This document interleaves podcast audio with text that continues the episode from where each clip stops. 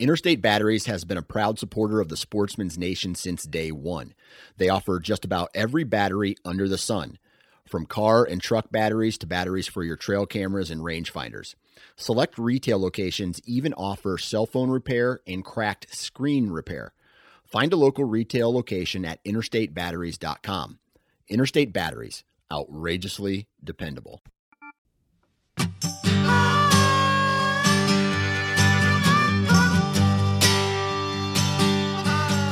Welcome to the How to Hunt Deer podcast. This podcast series was designed to educate those who are interested in becoming deer hunters. We cover a variety of topics that will help you become more confident and comfortable in the field while hunting deer. On this episode, the guys discuss what to expect in the field while hunting. Although deer hunting can be extremely fast paced, there are times when the hunting can be slow and even boring. But don't worry, Mother Nature will offer up plenty of exciting views and experiences that will keep you entertained. Another great episode of the How to Hunt Deer podcast starts right now. Hey everyone, welcome to episode number nine. And on today's episode, we're going to talk about what to expect during the hunt. And this can range from everything to unfortunately nothing right? so, um, and this is why I love hunting. Uh, hunting can be thrilling. It can be fast paced. It can be uh, intense, and it can also be calm. And it can be, I hate to say it, even boring sometimes. And I'm just preparing you for the worst, the worst of the worst. But overall, I love being outside and I, I, love nature and, and, all that, all this, uh, and all this. But with with the goal, especially in this series, uh, we're we're talking about deer hunting, right? So we want to see a deer, and Matt.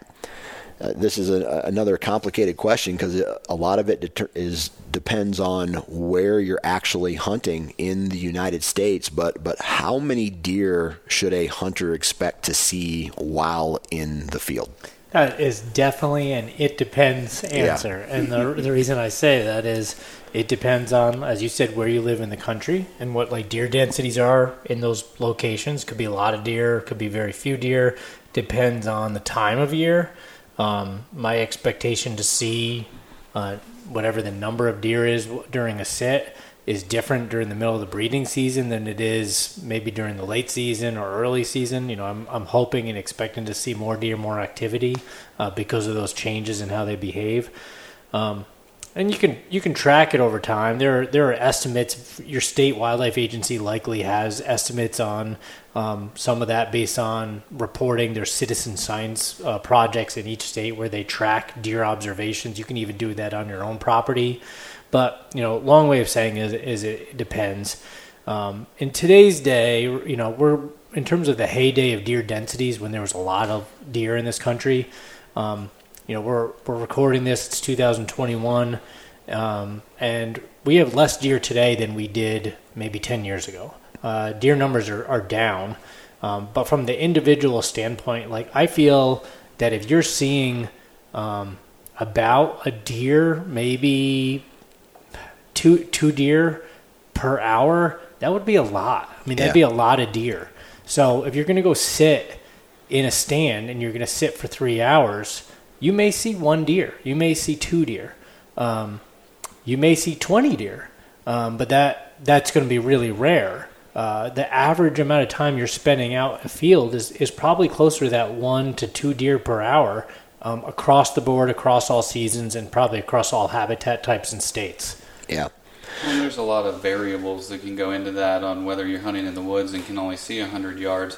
You know, a couple deer may have come by at 300 yards and you had no chance to see them. Where if you're sitting on the edge of a field, you might see a lot of deer, but you don't have the opportunity. Right. You know, they're not in hunting range, so there's a lot of variables that go into how many you might see during a sit. And seeing a deer and having them not only within range, but being able to like really identify them and like see them up close. You may get a glimpse of a deer. That's that's a sighting. Mm-hmm. Yeah. Yeah. Yeah.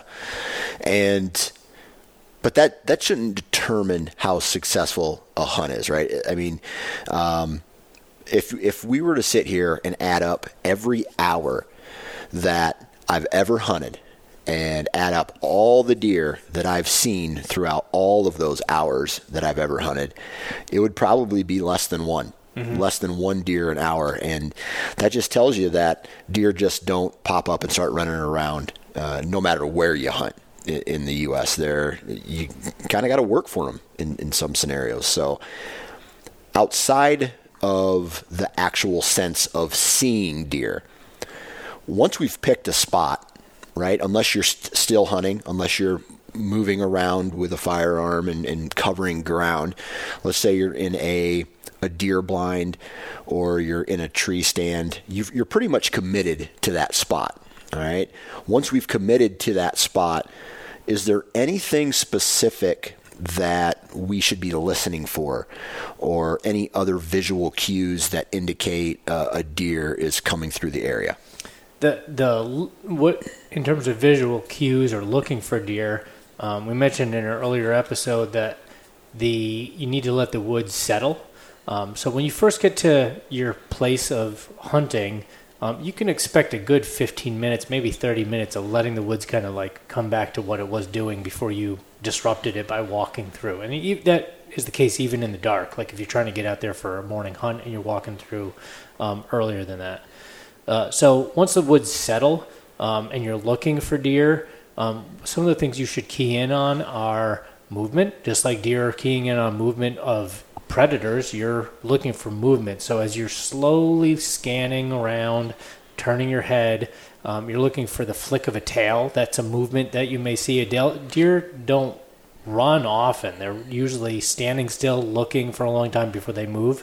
But if they're calm and they're just feeding or just standing still, they still do wave their tail. So you might see that movement. You may see a flick of an ear. Um, you see, might see the deer raise or lower its head, um, pick a leg up or something like that. So you're, generally, you're looking for movement. And I would use binoculars in that case to look a little bit deeper or more detail to see if it is a deer.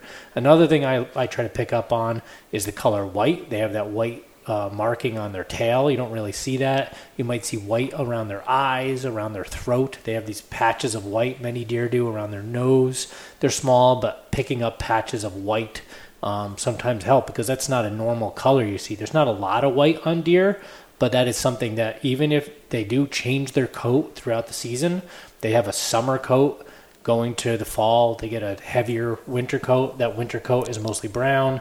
The summer coat's mostly red, but they always have white in their coat. And then the third thing that I would look for, besides movement or white uh, coloration, are horizontal lines. Uh, deer are generally rectangular shaped, and you'll see that line of their back or the line of their belly um, that's not a natural occurrence in the landscape unless there's a log down on the ground um, or you're looking physically at the ground. A lot of things grow up and down trees, shrubs, vines, they go up and down, they're reaching for the sun. So those vertical lines, and especially if you see movement kind of where that vertical line is. So you're looking for these, not the whole deer, but glimpses of parts of deer. Gotcha. Gotcha.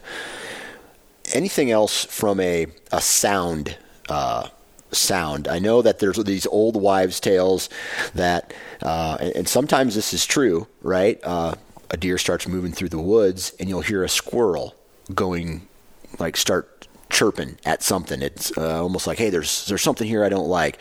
Are there any other things we need to be listening for, Hank?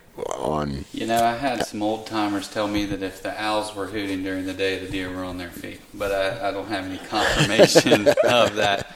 But um, truthfully, deer are, are fairly stealthy and pretty quiet. Right. I'll tell you from my personal experience, squirrels, chipmunks, birds on the forest floor make more noise than and deer walking often. Right. You know, sometimes you will get a deer that comes in a little brisker than you know their their slow pace walking. You can hear that, but typically when I hear something that I think is walking in the woods, it's usually not a deer. And deer have this great ability to just show up out of nowhere where you should have seen them for the last 20 yards, but you just all of a sudden realize there's, there's a deer right there. So um, I, I intently listen in the woods, but I'm probably incorrect in what I think I'm hearing. If I'm like sitting there and thinking, oh, that's a deer, it's probably not. The yeah. deer are, are, are more quiet. And you got to remember that their hooves, you know, they don't have these big hooves like cattle or whatever. They're fairly sharp. Um, you know, especially if the ground floor is damp and it's not dry. Leaves are dry, you get a lot more noise from things moving through the woods. But deer are very good at sneaking up on you. Absolutely. Yeah, those hooves are the surface area they touch is very small. So as they pick up their foot, they don't drag it; they put it down. And uh, you know, one thing I do use for listening um, for deer, if I'm trying to key in if it's a deer or something different, is they have a pretty consistent step, so that the, Absolutely. the, the kind of space between noise is a very consistent um, iteration of sounds. Whereas other animals that move through the woods are more chaotic or it's more aggressive sounding. But if you hear clear steps and there's space of silence between them, um, it's not quite like a person walking, but it's got that staccato of step, step, step like that through the woods. Um, also for audio, um, I'll try to pick up on other animals. Maybe the old old uh, grandfather's tale of the owls hooting during the daytime may not be true, or maybe it is. Um, I do try to listen and pay attention to other animals to tell me that deer are nearby or that something's nearby. Um, sometimes it's not accurate, but I do listen to crows um, or blue jays or chipmunks or squirrels to just see if there's a ruckus and why, um, or you know other animals. Um, sometimes they do tell you that something else is coming.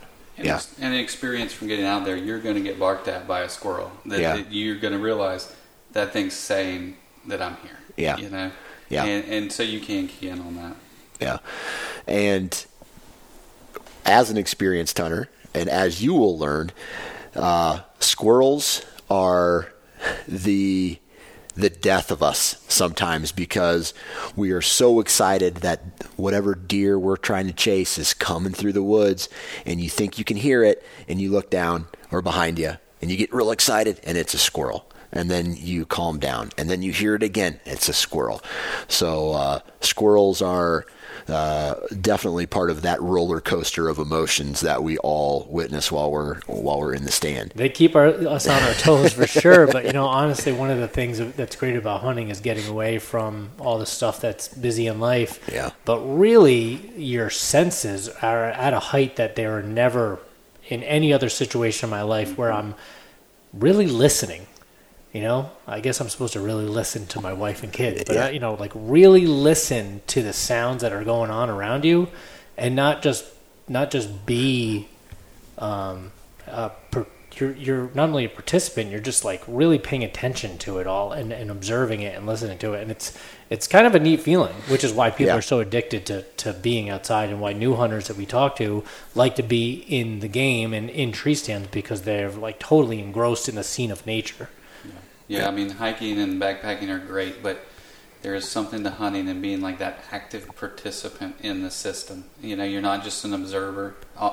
Obviously, what we've talked about, often you are just observing, that's hunting, but, you know, you're there with the mindset of trying to, to trick an animal or, or Yeah. be a part of, of those woods. And it, you're going to see a lot of things that, yeah, you wouldn't expect or wouldn't see otherwise just because you're actively in the woods trying to disappear.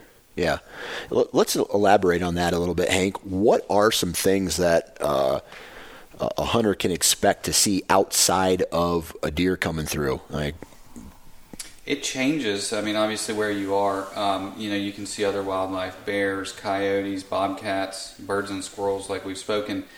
Um, you know, there are times where you may see other game animals that you can hunt. So you, you want to be aware of other seasons. Uh, much of the southeast has, you know, uh, you know, wild pigs or feral swine, and you know those those animals, coyotes, they don't really have seasons. You can harvest them all year round. So there are other things that you can um, be looking for in the stand other than just observation.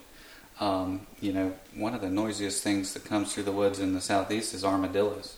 They just push through all the leaves, so they're very. It's and they often walk with a very constant pace, so they're they're pretty obvious. But um, you know, just be um, cognizant of all the wildlife interactions and how they they interact with each other. And I think you'll really find a lot of entertainment and, and enjoyment in watching just the world exist. You know, people talk a lot about watching the sunrise in the woods and watching it come alive, or even in the afternoon, watching the woods kind of go to bed.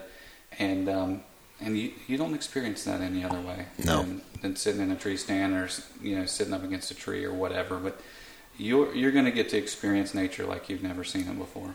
A piece of advice um, we mentioned in the knowing the rules and regulations episode about maybe potentially having the not only your license on you but using your phone and how some state wildlife agencies offer an app. Um, that's another good reason to have that on there. Is there are sometimes seasons for other things, and I can tell you more than once. We have a fall turkey season in the state that I hunt in, and it only lasts for about a two weeks during the fall in the early bow season. And uh, I've had to check that many a times where there's a flock of turkeys walking my way and they're scratching and they're making noise. And I'm like, wait, is today the last day of turkey season? Or is it, do I have another day? And just not really sure. So I can look at my phone and determine can I use the bow that I have to yeah. actually try to get some other game animal. Yeah. Another thing that kind of to touch to to extend this is and it's just a good hunting practice anyway and that is to just be still and sit and not only will you probably see more deer if you're quiet if you're sitting still if you're not on your phone the woods, the environment around you goes back to normal as if you weren't even there. And you can see some pretty extraordinary things like uh, a hawk dive bomb a rabbit or, uh, you know, birds fighting with each other or just seeing how a nest is built or, or whatever. It could be a thousand different things. It's almost like real life National Geographics right in front of you without the the British uh, uh, narrator, so so to speak. But uh, a, a, lot of cool, just nature, cool nature things. On top of that, there are the deer do some pretty extraordinary things when they're unbothered as well. Matt, can you talk to us a little bit about some of the some additional deer behavior that we might see during the hunting season? Sure, there are lots of different deer behaviors that we might see. Um, certainly, as the breeding season um, starts to ramp up, there are behaviors that we mentioned that are related to leaving sign for that in preparation for breeding. Um, scrapes, rubs. Uh, that's a thrill to be able watching to watch. them do that. Yeah, yeah, to leave leave that sign of it's not a, a, a super common occurrence, but I've seen that and thoroughly enjoy watching watching them participate in either um, leaving that kind of sign. Um, you may see as the breeding season starts to um, take place um, prior to a doe being receptive to be bred. A lot of times the bucks will advance on those antlerless or does, antlerless deer, and they're not quite ready, so they, they end up chasing, chasing them around. Yeah. So um, it can be a little bit of a ruckus coming through the woods. Maybe it's a squirrel, maybe it's a buck chasing a doe, but you're going to hear, you'll be sitting there in complete silence, and all of a sudden you're going to be hearing the biggest racket of something running hard and like breaking branches, and that's a buck chasing a doe or a doe trying to get away from a buck, um, or potentially bucks fighting. Um, that's another thing. They fight for the right. There's that dominance that we mentioned earlier. There's this whole hierarchy of dominance that are in in whitetails, and uh, there are going to be some more mature animals that are more dominant. Um, but during the fall is when deer travel the most. Their home range expands um, greatly, and they start visiting to uh, parts of the area that they've never been in other parts of the year. And so you may have this really um, well defined hierarchy during most of the year where the bucks that are living in a certain area know their place. They know if they're dominant, they know if they're not. But as the rut occurs, and this is the breeding season, and their home ranges expand, you may have individuals meet each other that have never seen each other before. And they're not sure who's top dog or top deer in the area, right? So they may start to posture to say, uh, I'm not sure about you, and they have a whole suite of body language that they will say. Yeah. And if that doesn't calm the, the scene down, like it'd be in a bar in a college town, a fight may ensue. So you may hear antlers clashing, bucks pushing each other over, chasing each other, and that can be loud and, and really loud um, in the fall as well. That's much more rare. Um, and even more rare is actually watching deer breed. It's not a super thing that you, common thing that you see, but you might find a point where there is a buck and a doe in an area, um, and they breed and they stay together. Yeah. Um, and if you do see a buck and a doe standing next to each other, and he follows her wherever she goes within a short distance, um, they're probably in that phase of where they're breeding. Um, it only lasts a couple days at most um, before they go different directions. But these are all different types of things um, that you pay attention to. Some of that helps with trying to decide where to hunt. Um, if you're seeing that sign, if you're seeing that activity, I would stick it out as long as possible. Um, another thing that I do like to say uh, and observe is what deer are eating. If I'm watching deer walk through, even if they're out of range, I'm watching what they're eating. Um, I may not know the exact plant, but I can walk over there after a hunt and say, "What are they browsing on over here? What are they eating?" Um, that tells me what deer are eating that time of year. And uh, I generally might try to change my hunting tactic if if deer are not within range based on what I'm observing. Yeah, and I'll just say from experience, one of the coolest things I have ever seen in the woods, and it is the most exciting thing, is watching two bucks fight and fight close to where you're at. It is it's very rare. You don't see it a lot, but it's crazy. It is so much fun. Well, more common than that, you know, in, instead of the full blown fighting, is you know watch the kind of social hierarchy and the interaction between even like a, a doe group and fawns yep. or, or young deer. It's fun to watch the young deer kind of play and you know run around some days um, you'll see you know which does are dominant. Yep. And also see which does are kind of the lead animal that may be kind of looking out for the rest of them. And at the same you know behavior from bucks, you know watch a young buck and a, and a mature buck, you know um, come in contact with each other. There's posturing. You'll see the the young buck get nervous of, of the bigger guy around. But there, there's these interactions with deer that are a lot of fun to watch. And if, if anybody that's listening has pets, you already know these behaviors. They do the same thing. They use they use their ears to express themselves. They use their eyes, um, how high their head is, if they hold it high versus putting their head lower uh, to show that they're lo- they're lower in dominance. There's a lot of commonality that you see with pets. Mm-hmm. Yeah while you're in the stand, um, you know, we've talked about this a little bit from the gear side, but sometimes it's hard to stay comfortable. I have really bad knees. I from from sports throughout the years. Uh, I'm starting to get, I'm starting to get old and broken. Um, are there any any things that a guy or gal can do to stay more comfortable in the stand so they're they're there longer and can witness all these awesome things? Well, we mentioned earlier about deer being able to see, and their acuity is not as well as uh, as good as humans, but what they really pick up on is movement.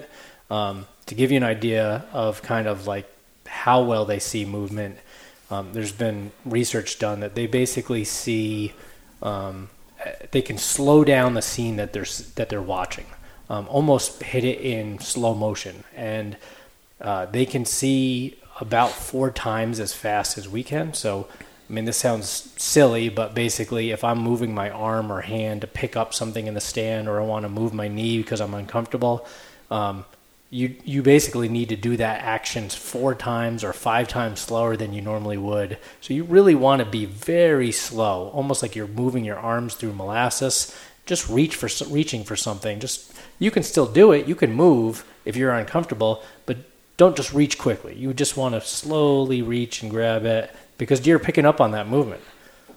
Yeah, that's a very good point. And, as far as I guess I can speak for the uh, the comfortable, it's okay to stand up. Mm-hmm. I'm talking from a tree stand. It's okay to, if you're in the ground blind, to, uh, you know, twist around a little bit, get comfortable, um, stand up, sit down, maybe stretch if you have to. Um, you don't want to be so s- stuck to a spot that you start to get uncomfortable and the experience goes downhill for you. Do what you got to do to stay comfortable. Mm-hmm. Um, but know that any fast movements, like what Matt said, is going to lead to potentially getting busted by uh, by a deer. And just because you don't see a deer out in front of you, that doesn't mean there's not one there and yep. that they're not watching you. So just be aware of that. And they these animals can sneak up on you like that. I mean, you're you take a glance down at your phone, and you look up and there they are. And I've been guilty of that before as well. I go back and forth on the phone. Sometimes I think they make me stay more still in the stand, but at the same time, I, I would love to know how many deer we miss while we're distracted by our phones. Right. Now, when it comes to uh, vocalizations that deer actually make, and we're going to talk about some of this in the next episode, but back to listening for something coming. You know, Matt, you talked about uh, bucks chasing does, males chasing females during the breeding season, maybe some fighting. Are there any vocalizations that stand out that say, hey, I can't hear or I can't see a deer, but I can hear one? Sure. Uh, one of the ones that you all will hear is a doe deer basically uh, blowing through their nose in kind of an alarm call. Um, so it sounds like a sneeze, but a really loud sneeze. And in essence, they're forcing air through their nostrils. Um, I'm sure we've all experienced it.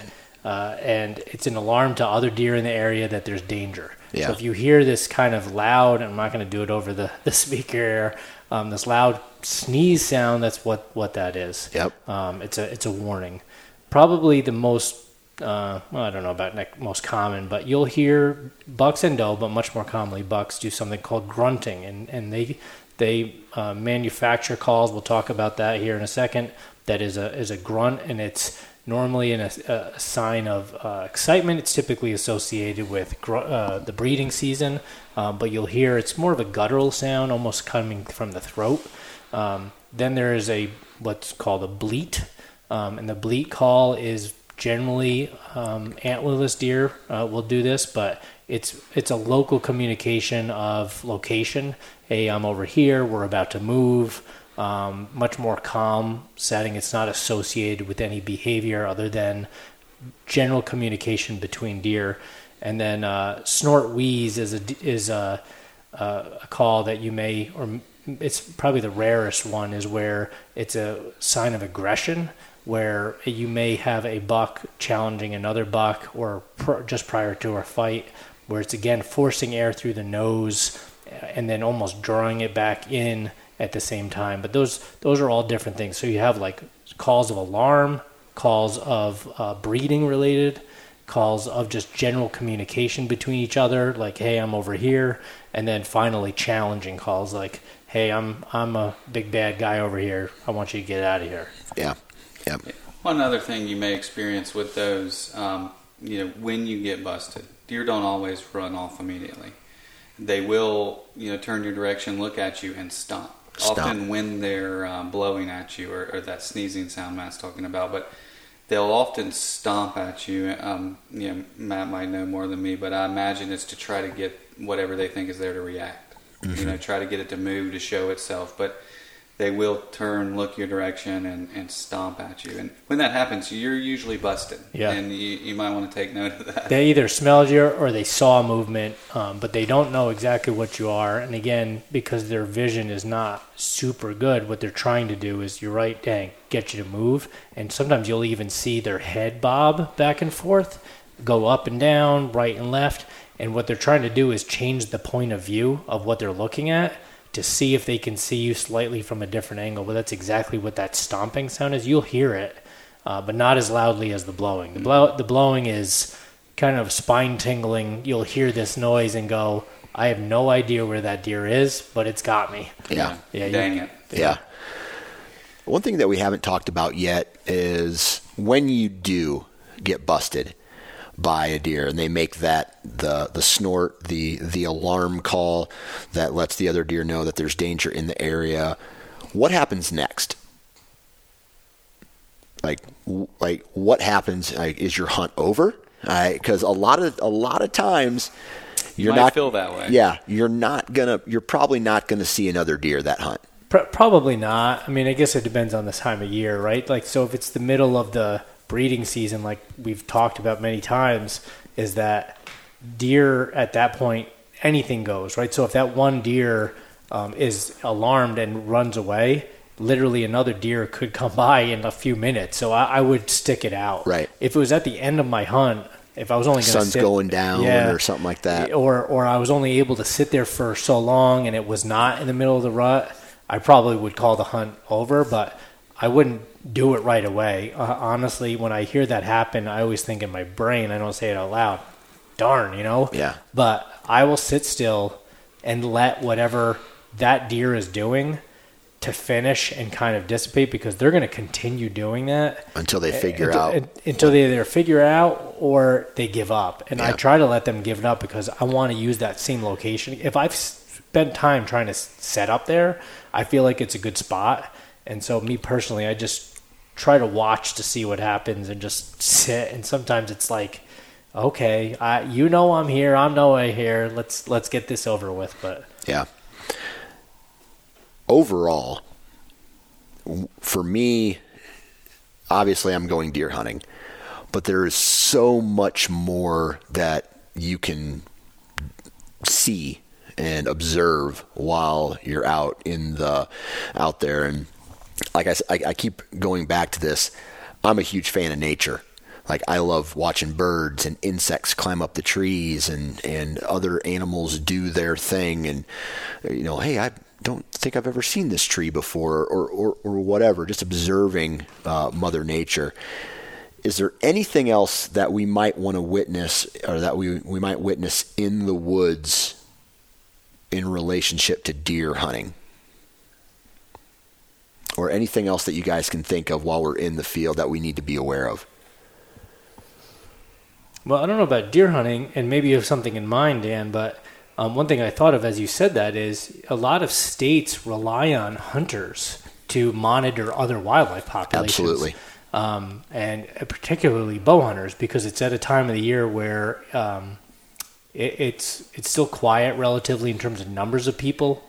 Many many more people will go out with a firearm. So during the archery season, the sheer number of people in the woods is not to the level of uh, what it, it would be during the gun season. Now that may seem counterintuitive. You think that state want as many people filling out surveys as possible, but um, many states use bow hunter surveys, and these are citizen science projects to monitor fur bearer populations, whether or not you're seeing weasels or fishers or those kinds of things. If you're seeing or skunks, if you're seeing uh, turkeys and how many. So the turkey biologist relies on deer hunter data. Um, if you're seeing um, non-game species, they're, that may be rare. Um, whether or not you see them, how many, where they are. So you, I, I fill out a survey every year for my state agency, and they use that to monitor other animals. Interesting. Interesting. Hank, anything else? You know, my final consideration on this one, and Matt mentioned this earlier. You know, you know, do whatever you need to do to stay comfortable. Because if you're not comfortable, you're not. You know, and also have fun with it. Yeah. Don't make this so serious that you can't have fun. Don't go into it like with this, you know, you know, you know kind of tunnel vision where you have to be so methodical and, and be perfect. Have fun with it. You know, Absolutely. blow a couple deer out of there every once in a while you know, take a friend to field. I, I really enjoy um, sitting with somebody else. The com- camaraderie of it all. yeah, and like you know, honestly, the value of the cell phone for me is to document what I saw, so I can prove, like, hey, I saw these two deer do this crazy thing or whatever. Like, um, but it's always fun to experience with someone else, and and they might not be beside you, but even having that buddy on the other side of the hill or whatever um, you're kind of out there together and that camaraderie and, and, and it goes a long way but have fun with it and, and make sure you're comfortable and having fun Thanks for listening to today's episode. If you want to find out more information and utilize additional resources, visit deerassociation.com slash hunting 101. There you will find links to the YouTube series, Guide to Successful Deer Hunting ebook, new hunter sign-up sheets, and Deer Hunting 101 courses. Additionally, you can listen to more outdoor themed podcasts at sportsmansnation.com on iTunes or anywhere you download your podcasts.